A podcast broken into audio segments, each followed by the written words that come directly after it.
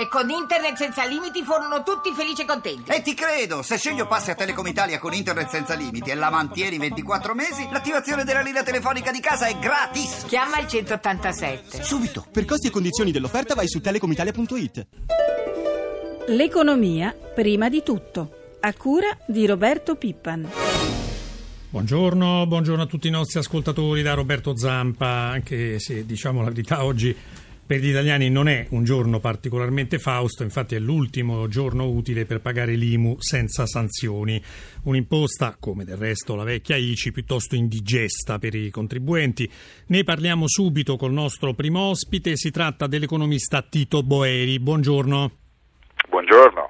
Allora, professore, la CGL sull'IMU ha fatto alcuni calcoli, soprattutto su chi è stato più colpito da questa imposta e quanto pesano complessivamente le spese per la casa tra tasse, affitti, bollette sul reddito degli italiani. Sentiamo insieme la responsabile settore casa del sindacato, Laura Mariani, al microfono di Luca Patrignani sono state colpite le fasce con eh, redditi bassi e medio-bassi perché l'IMU è un'imposta che non guarda i redditi, non è progressiva per fasce di redditi, quindi eh, chiaramente ha inciso soprattutto sui pensionati, sui lavoratori, su quelli che hanno una prima abitazione e che hanno avuto questo onere da sostenere oltre agli aumenti degli addizionali, tutte le imposte comunali, le tariffe che sono aumentate, le spese per la casa pesano molto e pesano con dei valori che vanno in costante aumento. All'incirca le nostre stime dicono che è superiore l'incidenza sui redditi al 30%, circa il 31%. Molto grave però è la condizione di tutte quelle famiglie per le quali questa incidenza supera il 40% e sono in Italia circa 3 milioni di famiglie.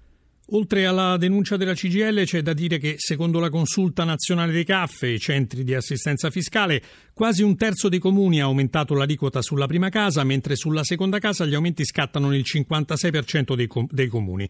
Secondo Confedilizia poi tre italiani su cinque starebbero addirittura intaccando i risparmi di famiglia per pagare l'IMU. La situazione professore è davvero così pesante?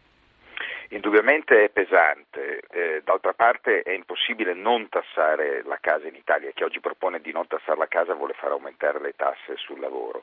È vero che l'IMU oggi è iniqua, ma la ragione per cui è iniqua non è tanto perché le aliquote non, sono, non c'è progressività nella tassazione, quanto il fatto che i valori catastali sono molto lontani da quelli di mercato e spesso sono le eh, case che valgono di più quelle che hanno un valore catastale più basso, quindi la differenza tra i valori catastali che poi vengono usati nella tassazione tassazione e quelli di mercato è più forte perché ha le case più, eh, eh, di maggiore valore, quindi in questo senso è iniqua. Quello che bisognerebbe fare è quello che tutti i governi avrebbero dovuto fare, cioè riallineare i valori catastali a quelli eh, di mercato. Non Ovviamente. l'hanno voluto fare perché non volevano diventare impopolari, a questo punto si possono comunque usare i dati dell'Agenzia del Territorio per eh, cercare di tenere conto di quali sono i valori di mercato degli immobili. Facendo questo la, la tassa diventerebbe molto più equa e colpirebbe molto di più chi ha delle eh, case case, case di maggiore valore.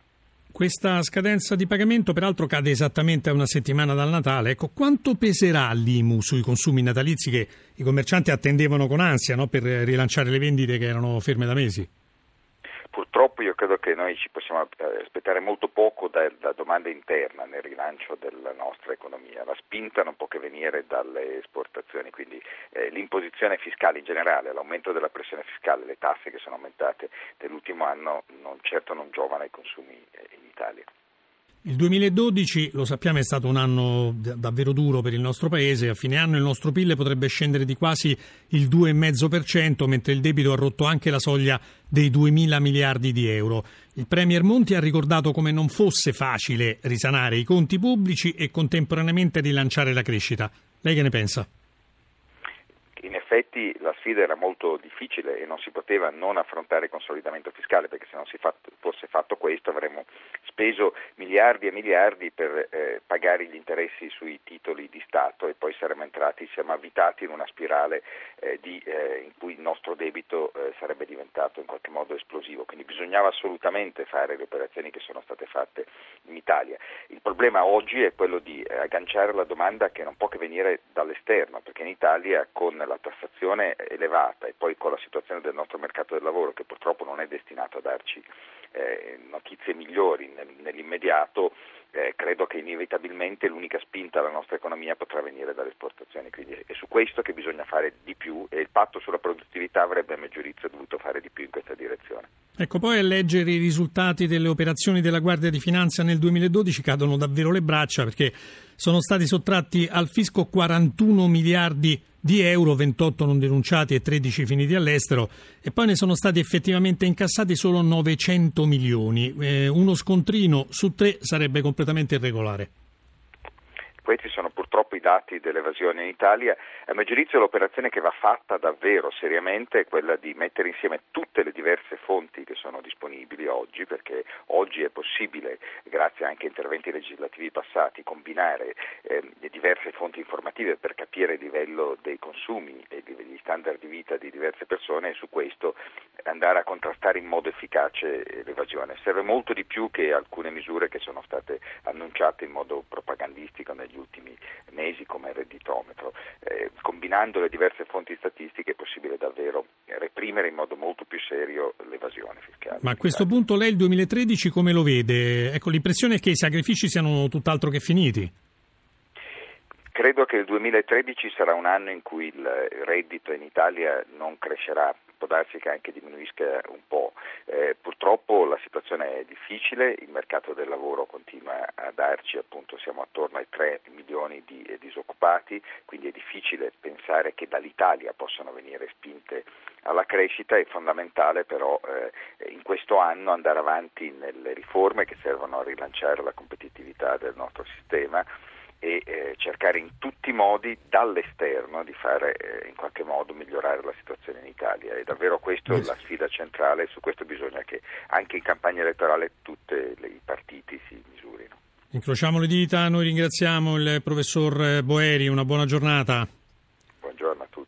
Parliamo ora del Giappone. Ieri ci sono state le elezioni politiche, hanno vinto i liberal democratici di Abe che tornano al potere dopo i tre anni di governo dei, dei, dei, dei eh, hanno vinto i liberal democratici e prima c'erano i democratici invece del Premier Noda.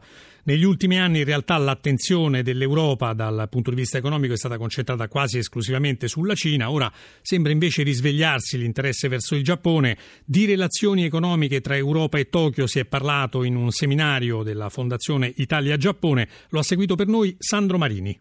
L'Europa punta sul Giappone. I governi del vecchio continente hanno incaricato la Commissione di Bruxelles di avviare un negoziato con Tokyo per abbattere barriere e ostacoli e creare una zona di libero scambio. L'obiettivo è rilanciare e favorire rapporti commerciali fra le due realtà. Sarà un negoziato lungo e complicato, sottolinea il vicepresidente del Parlamento europeo Gianni Pittella. Sarà un negoziato anche lungo perché ci sono tante questioni, è un negoziato che punta a liberalizzare gli scambi di merci e di servizi, quindi quindi c'è da mettere sulla bilancia i vantaggi e gli svantaggi. Personalmente ritengo che bisogna andare verso l'approvazione, ma difendendo alcune necessità dell'Europa, tra queste anche la necessità di non destabilizzare alcuni comparti industriali, penso all'industria automobilistica, che va difesa da una competizione tra virgolette sleale che ci potrebbe essere. Portando a casa queste difese, noi sicuramente abbiamo tutto l'interesse ad approvare questo accordo anche perché in questo modo rafforzeremmo il ruolo dell'Europa nel mondo. Ci saranno vantaggi per le imprese italiane. Sandro Pettinato, responsabile internazionalizzazione di Union Camere. Tantissimi, a condizione che questi negoziati non durino troppo per poter essere formalizzati, perché questo è un primo passaggio importante, la rapidità con cui questi negoziati chiudano gli accordi di libero scambio, sono moltissimi vantaggi per le nostre piccole e piccolissime imprese. Nei paesi in cui abbiamo avuto questi accordi di libero scambio, scambio chiusi in maniera molto rapida, abbiamo avuto un incremento dal 10 al 25% di interscambio con questi paesi di cui abbiamo una solida tradizione di scambi commerciali. Le nostre piccole aziende, che sono in questo momento circa 210.000 operanti con l'estero, di cui 11.000 che lo fanno in maniera prevalente, avrebbero degli scambi veramente vantaggiosissimi.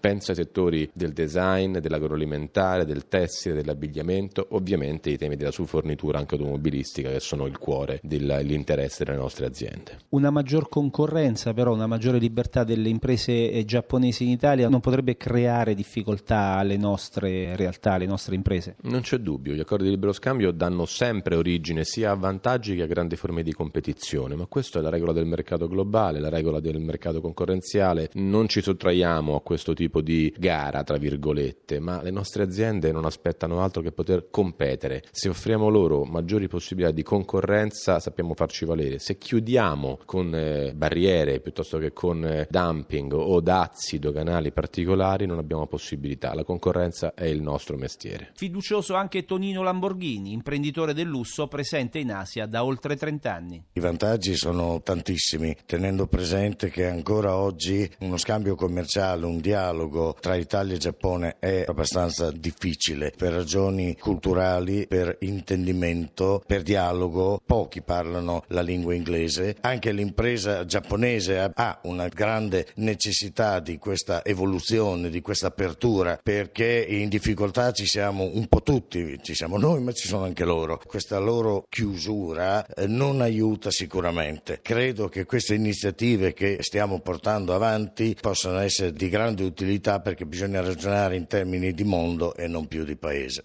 Per commentare questo servizio abbiamo in linea il professor Romeo Orlandi, grande esperto di Giappone e di Asia in generale. Buongiorno. Buongiorno a voi. Allora, lei che ne pensa? Un accordo di libero scambio col Giappone ci fa bene o rischiamo di essere invasi dai prodotti del sollevante? Eh, bisogna tenere conto della, dei due corni della domanda che lei ha sollevato. È troppo facile dire ci fa bene. Ovviamente fa bene in via teorica, nel senso che qualsiasi rimozione agli ostacoli al commercio estero non può che accrescere la ricchezza collettiva nei due paesi o nei due firmatari.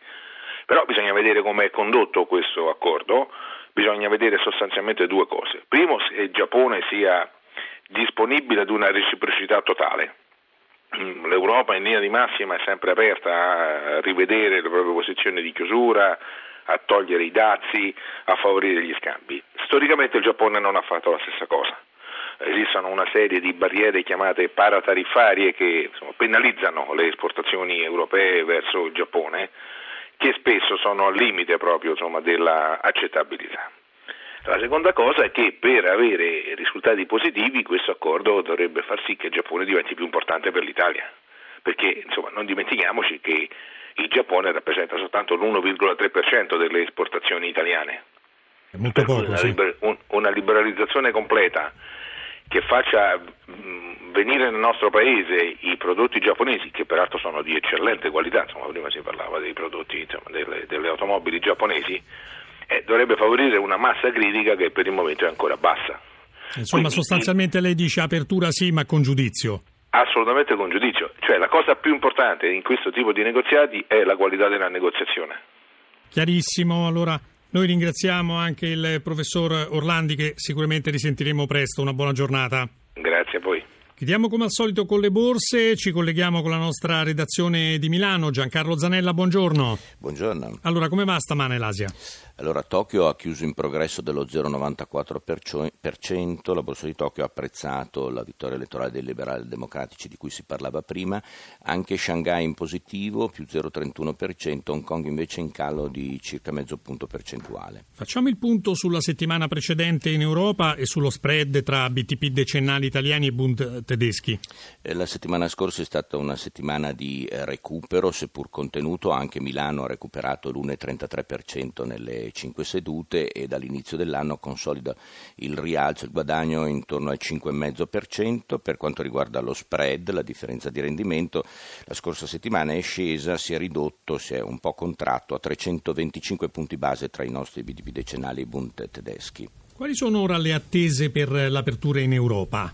Previsioni per questa mattina per un rialzo moderato, ma comunque in rialzo, e per quanto riguarda il Fuzzi Mib un ritorno sopra i 16.000 punti. Speriamo. Le quotazioni di euro e petrolio? Per quanto riguarda l'euro, euro che nei confronti delle altre principali valute cede qualcosa, ma il cambio col dollaro rimane eh, decisamente sopra il cambio di un dollaro 31 centesimi dopo il recupero della fine della scorsa settimana.